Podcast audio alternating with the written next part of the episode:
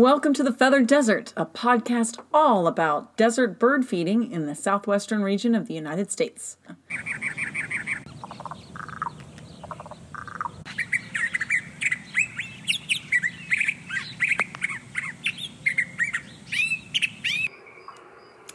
Hello, this is Cheryl, and I'm sitting here with Kiersten, and this we want to welcome you to the Feathered Desert podcast.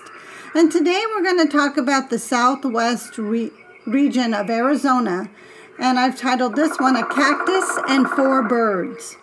So Arizona is full of amazing wilderness areas, and one of these areas is the Saguaro National Monument. The protected area is split up by the I 10, if you're familiar with the south part of Arizona. So the larger area for hiking and backpacking is east of the I 10. It's a beautiful landscape full of so many saguaros and wildflowers and other desert plants with mountains as your backdrop. The visitor center is on the west side of the I 10. There's great hiking and even backpacking allowed in that protected area. I love this place. I have been there several times.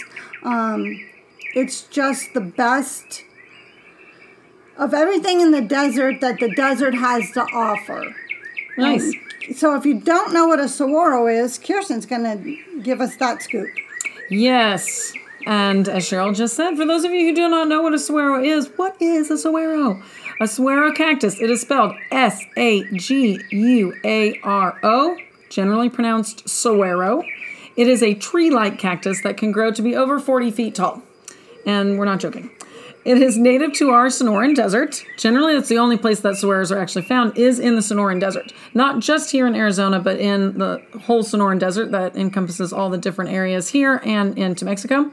Saguaros have a relatively long lifespan. I don't know, relatively long lifespan. That kind of seems like it's just like, ah, they can often exceed 150 years. That is a long lifespan. We've got saguaro cactus that were here before we had a Revolutionary War. I mean, Yes. Before we, as the United States, was the United States. Yeah, my goodness, that's amazing. Uh, they may grow their first arm around 75 to 100 years of age. 75 to 100 years of age. Uh, and some may never grow arms at all. And that's what you typically see is one with two arms. That's the little iconic image that everybody thinks of them. Um, now, how do they live this long? A saguaro can actually absorb and store considerable amounts of water during um, uh, the monsoon season, and then they will use that for the rest of the year. And it's really actually very cool because you can literally look at your saguaros. So right now we're in the middle of an actual, as people have told me, a real monsoon season where it's actually raining almost every day here. And um, you can go out and look at your saguaro cactus, and it looks like one of those accordion fo- file folders when you have um, a bunch of stuff in each folder. The they get fat, like the little um, Ridges. ridges get super fat. And then in the summertime, they'll be really skinny. And so that's where they do. They collect all that rainwater inside of them, and that's how they survive. Uh, that also is one of the ways that they help others survive. So here in the Sonoran Desert, it's actually a keystone species, and especially in Arizona. And a keystone species means that it provides food and habitat to a large number of other species and plants. And plenty of birds and mammals all depend on the saguaro cactus uh, to help them survive through the hot desert um, drought times as well. So uh, there are conservation concerns about this amazing cactus. Now I know I have mentioned the saguaro cactus in a plant spotlight in one of our podcasts. Yes. But I couldn't find it, so you'll just have to listen to them all. them. It's Be a on one of them. You're gonna have to listen to them all. But there is conservation concerns with this with this plant. And just as a side note, two out of five native plants in the in North America, maybe even the world, is on the is endangered. Yeah. So we are really um, need to support our plants. But a 20, a 2018 report by the National Park Service found that climate change, drought, invasive plants like buffelgrass and stinknet, which we have talked about, and activities such as wood cutting and cattle grazing, have left fewer saguaro seedlings to replace aging and dying saguaros. So researchers went out into our national monument, our protected areas of the saguaros, and they collected data in a long-term study. And um, the monument actually contains over 10,000 saguaro cactuses. That's a lot. Yes, but the problem is that the researchers counted just 70 that were less than a foot in height, which equates to less than 15 years old. Well, that's not a lot of youngsters. That's not sustainable. no. Saguaros are pretty much confined to the Sonoran Desert, like Kiersten shared, and they need just the right conditions of heat versus cold, summer moisture to survive. And seedlings cannot hold much mo- moisture, so they m- are much more vulnerable. So the saguaro is a fed, like I said, a federally protected and state protected plant. And Kiersten has our first bird. Yes, and this one will surprise some of you, those of you who've lived here for a long time. We actually have purple martins in the desert. And the desert purple martin absolutely loves the saguaro, just like we do. Purple martins are actually the largest swallow in North America. Our Sonoran Desert has its own subspecies called the desert purple martin. And both sexes are smaller than the eastern purple martin. So, those of you who are familiar in the Midwest and the East Coast, purple martins are pretty common and big colonial nesters. Um, these guys are their own separate subspecies. They're considered related, but what happened is they all kind of bred with each other in this side of the country, which makes them just a tiny bit different. So, a little bit smaller, and the female is a little bit paler than the eastern purple martin female. Our desert purple martin nests almost exclusively in the saguaro cactus. All purple martins migrate to South America for the winter, but the purple martins that visit our desert here in the Sonoran area, they use different times. So they're not migrating at the exact same time as our East Coast cousins. They'll actually arrive later than other subspecies and they'll take advantage of insect abundance during the monsoon season. I thought that was so fascinating. It really is. It's amazing. It's shown how well adapted they have become to their own specific environment, which is cool. And um, earlier in the um, century, I don't know when exactly, maybe around the um, 50s, when pest controls were really, really high, Hmm. the purple martin had quite a decline, especially in the Midwest to Yeah. the east. And that never affected our subspecies. Oh, that's good. So they had made the decision prior to that, because a lot of citizen science is, can be credited with um, bringing the purple martin back. Oh yeah, populations putting up up. those colonial houses and Yeah. stuff. I used to live in Maryland. For those of you who have listened to this podcast before, you know that. And there's purple martin houses everywhere. The house that we moved into when we were in Maryland had a purple martin house set up in the back area. So they're everywhere. So that really helped them increase their population. Yeah. So go purple martin fans. Yes. So, a bird and a cactus are two really great reasons to venture down to the Saguaro National Monument. But what you will need to know is there is a fee. There is no Wi Fi, so leave your laptop at home. Yeah. And there's very poor cell phone reception, so I'm sorry, Facebook posting won't be possible. um, it's primitive camping, and there's actually no campers allowed. So, you, as far as the physical vehicle. Camping, you hike in, you hike out. You must bring all your trash out and belongings out of the monument. You, there's no trash cans. I know from experience, there's nothing. You got to pack it in and pack it out. You must have a permit um, for certain areas, depending on how far you go back there, or you can make reservations. I think it depends whether you're on the east side or the west side um, Okay. near the visitor center. I've always, I'm only, I've hiked on the east side, but I've only camped on the west side of the monument. Um, there are designated uh, camp areas, and that's the only places that you can camp. And the wildlife that you will see is um, really astounding.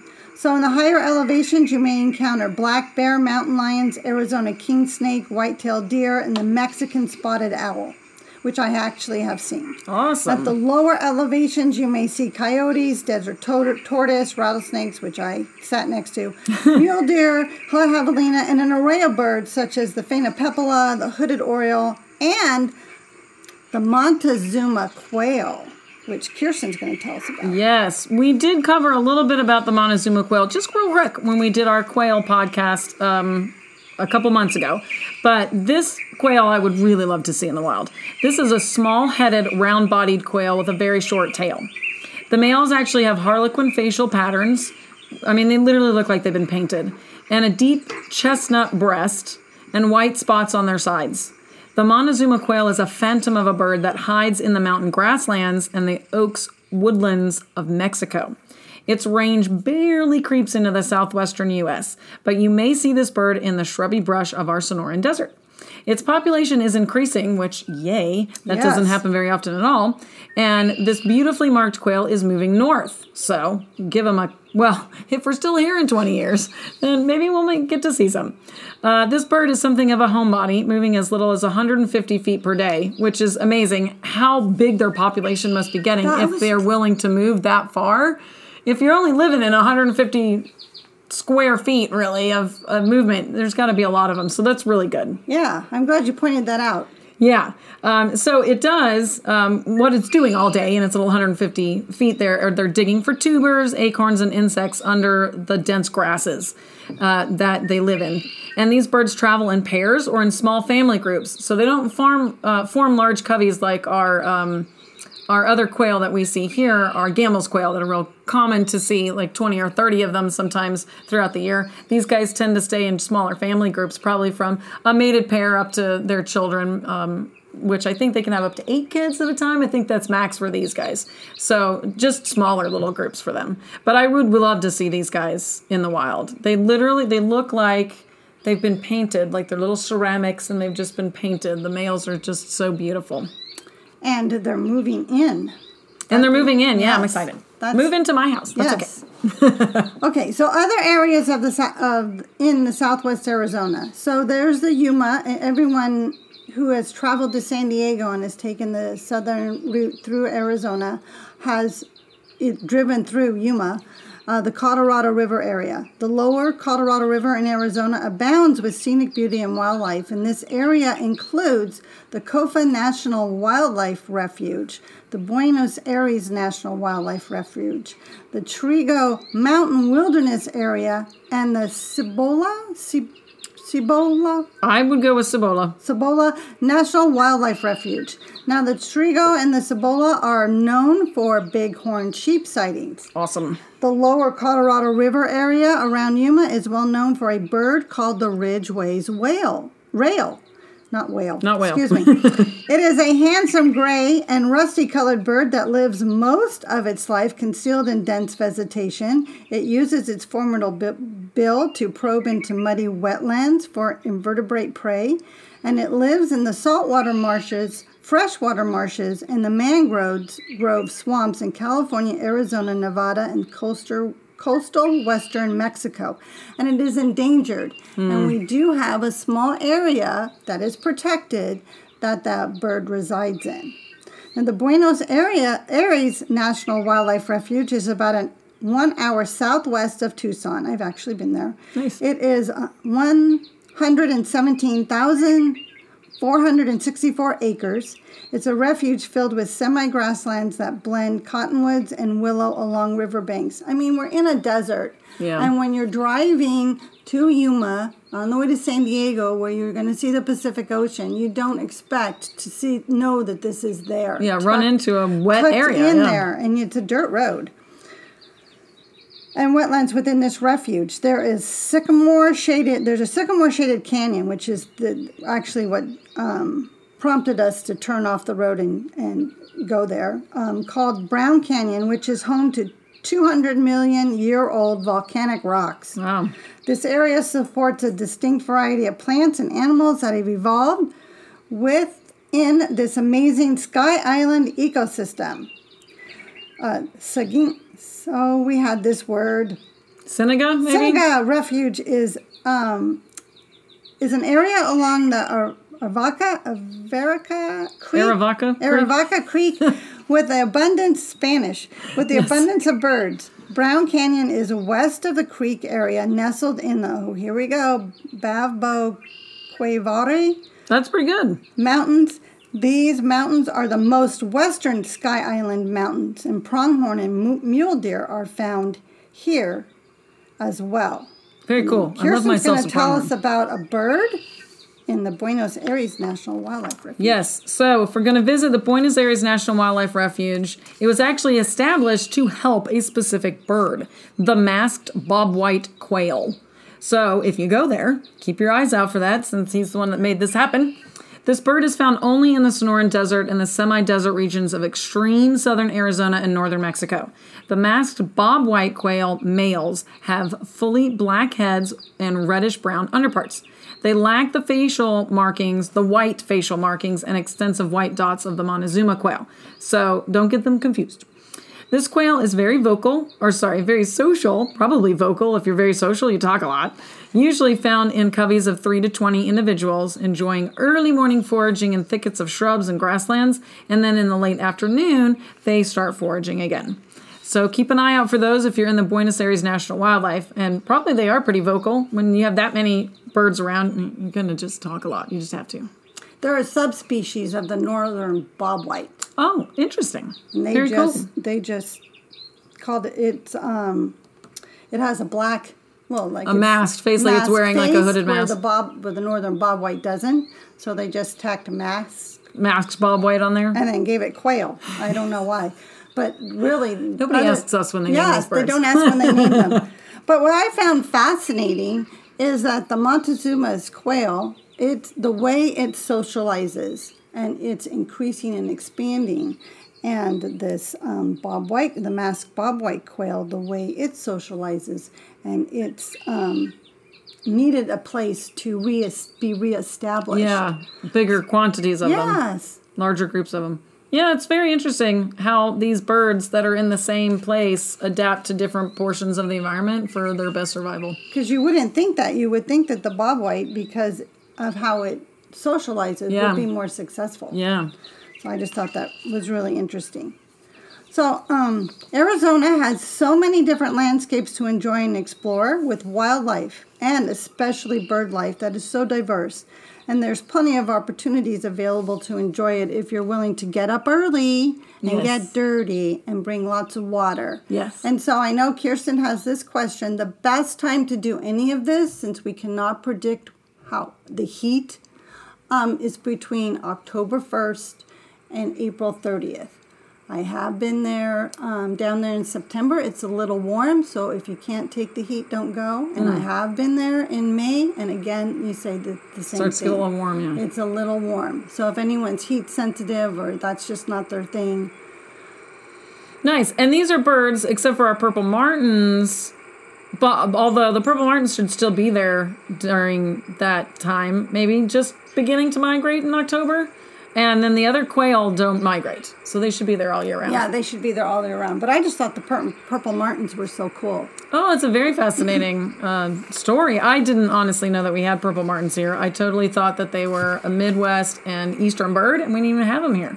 So I was really excited when you told me that we uh, had them here in the desert. It's just one way of showing you how adaptive birds are. They can you give them what they need, which is a little shelter, a little food, and a little water, and they can adapt to anything. Yep. And Arizona has a lot to offer for birds and for us if you're willing, like I said, to get up early. And early, early is at sunrise when Yes. the birds are up. Yes. So that's not eight or nine after breakfast. No, exactly. That means you pack your breakfast And you take it with you. and you take it with you. yes.